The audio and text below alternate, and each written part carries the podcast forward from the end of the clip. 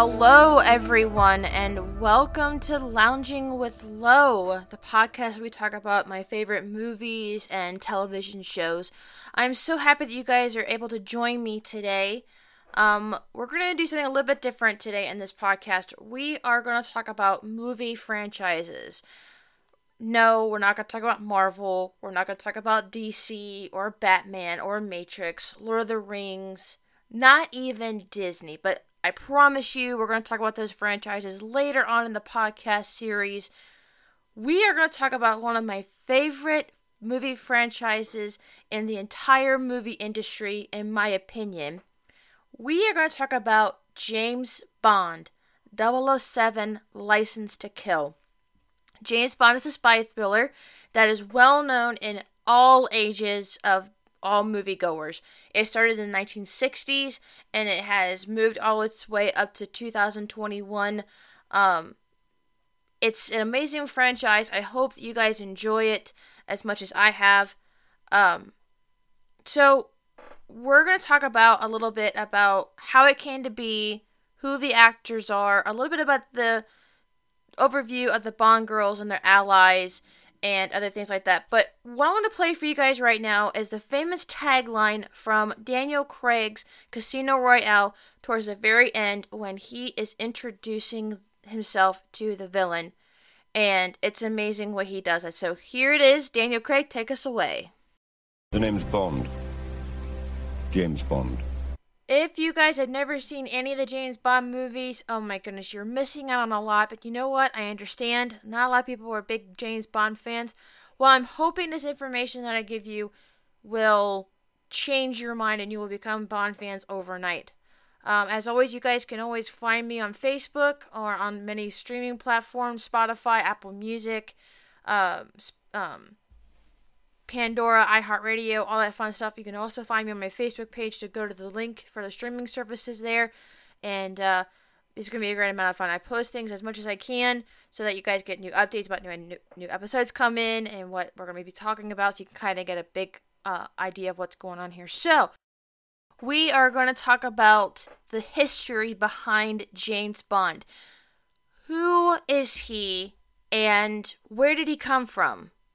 Well, we have to thank Mr. Ian Fleming for bringing James Bond into our lives and on the silver screen as well. So, Mr. Ian Fleming um, based James Bond on himself because during his life of, of many jobs that he had, plus of all the places that he traveled, he had um, great experience. So, when he was writing Casino Royale in 1953, that is when James Bond was born. And it became very, very popular to the point where two producers by the name of Harry Saltzman and Albert Broccoli came to him and say, "We want to make James Bond into a movie." And we would like to have your permission to do so. Well, as all authors do, unfortunately, you know, you're very skeptical at first because you know how it's gonna play out, and they're gonna it's gonna mislead you and it's going to be true to the book, things like that. So, Ian decided to go ahead and t- and let them take the franchise and put it to a whole new level with Doctor No in 1962, and it became a household name. James Bond 007 and Ian Fleming's books just soared with book sales because of that film. Unfortunately, due to some health issues that Ian Fleming had, um, he didn't get a chance to see the second film being released. He did see it in production um, in 1964, I believe it was, um, and he passed away at the age of 56. Sir Ian Fleming, we thank you very much for bringing the Bond franchise to life and giving us much fun and enjoyment um, with your books and also with these films based on your books. All right, so as every movie producer or even director um, has the story, has the characters. Now, the main question is who is going to play the James Bond character? Well, we have six actors to thank for this as well. The late Sean Connery, who first introduced us to the James Bond character in 1962 with Dr. No. He brought the suave, sophisticated side of James Bond. Uh, he actually ended the James Bond uh, career in 67. He went on a hiatus for a little while, came back in 1971 with Diamonds Are Forever, again, went on another hiatus for a few more years, and then came back with 1983 Never Say Never Again, which actually, bit of trivia for you guys, Never Say Never Again is not part of the franchise. Um, if you watch a documentary called Everything or Nothing, um, you can find it on Amazon. That's where this is. That's where I found the documentary. It talks more about why Never Say Never Again is actually not part of the official James Bond lineup. Um, so during um, Sean Connery's hiatus, of course, in 1969, we had the the um, actor George Lazenby come in. He brought the more sensitive side of James Bond that we normally never see um, in his movie On Your Majesty's Secret Service. And then in 1973, after Diamonds Are Forever was released, uh, the late Sir Roger Moore came into play with Live and Let Die and then he went on to do the James Bond role until 1985 with A View to a Kill, with Christopher Walken playing Max Zorin as the villain. And then after Sir Roger Moore finished that up, um, again, we went another hiatus to find out who the next Bond film was going to be about and who was, was going to play that uh, that role. Another piece of trivia for you guys. Um, in the documentary Everything or Nothing, when they interviewed Pierce Brosnan, when they were talking about um, the Living Daylights, which was which was debuted in 1989, I believe it was. I'm sorry, uh, 18, 1987. I'm sorry.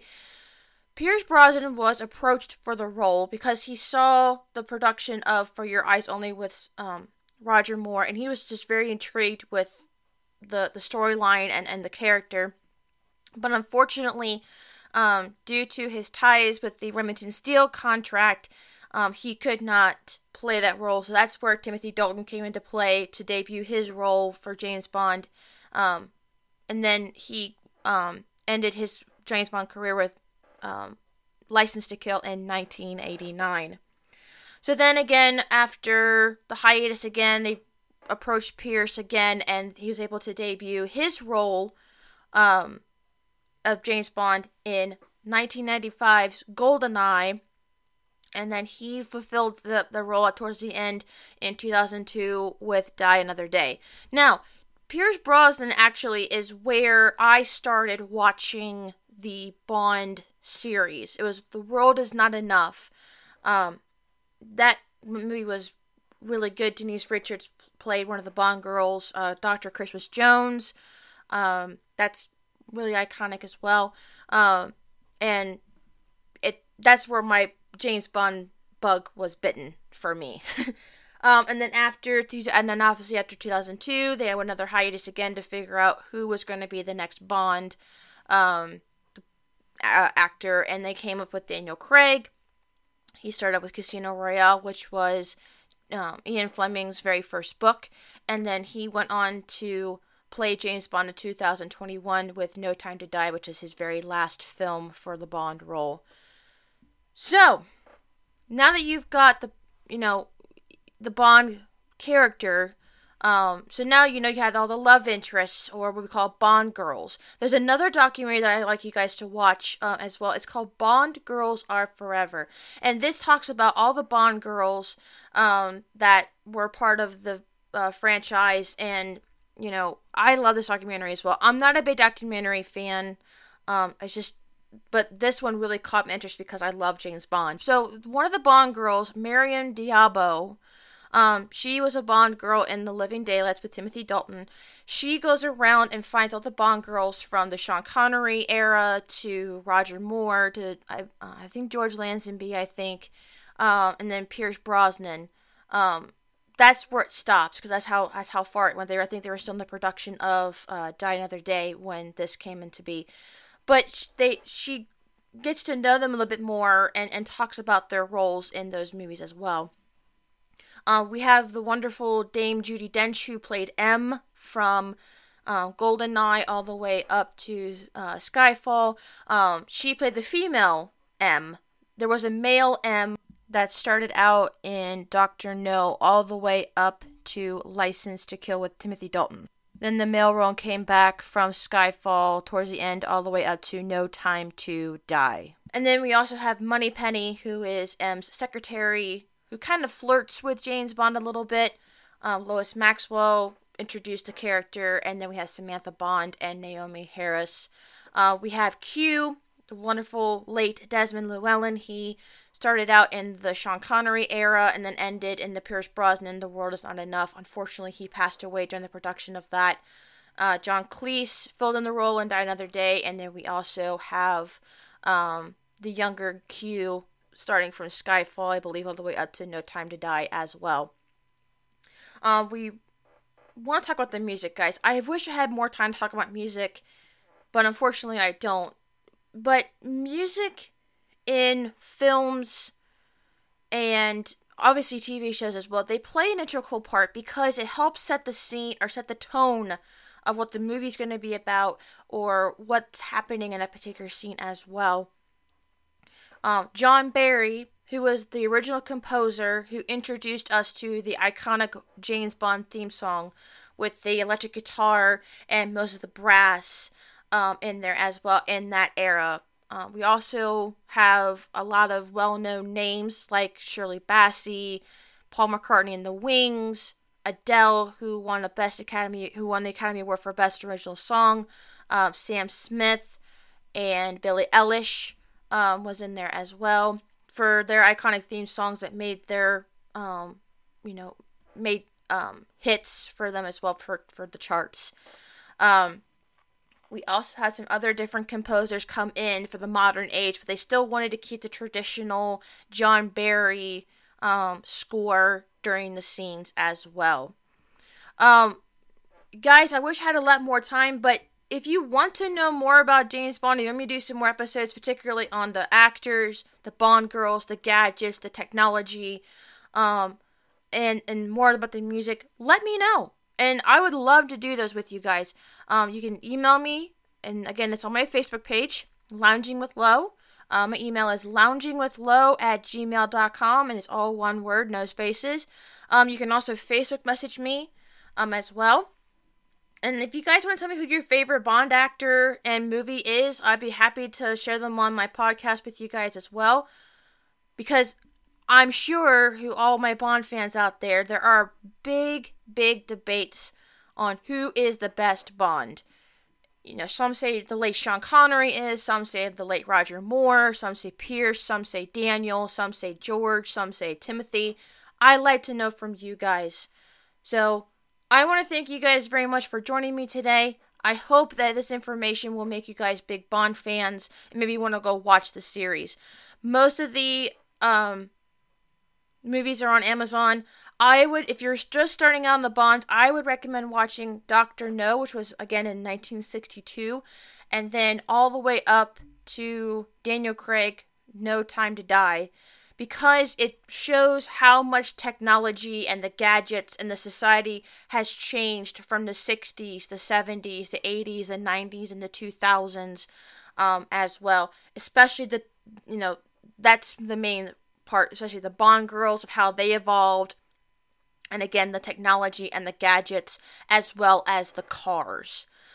So, guys, we are going to end this podcast with a little bit special here. I have the tail end of the James Bond song I'm going to end this podcast with. So, guys, again, I want to thank you so much for joining me. And as always, let's lounge together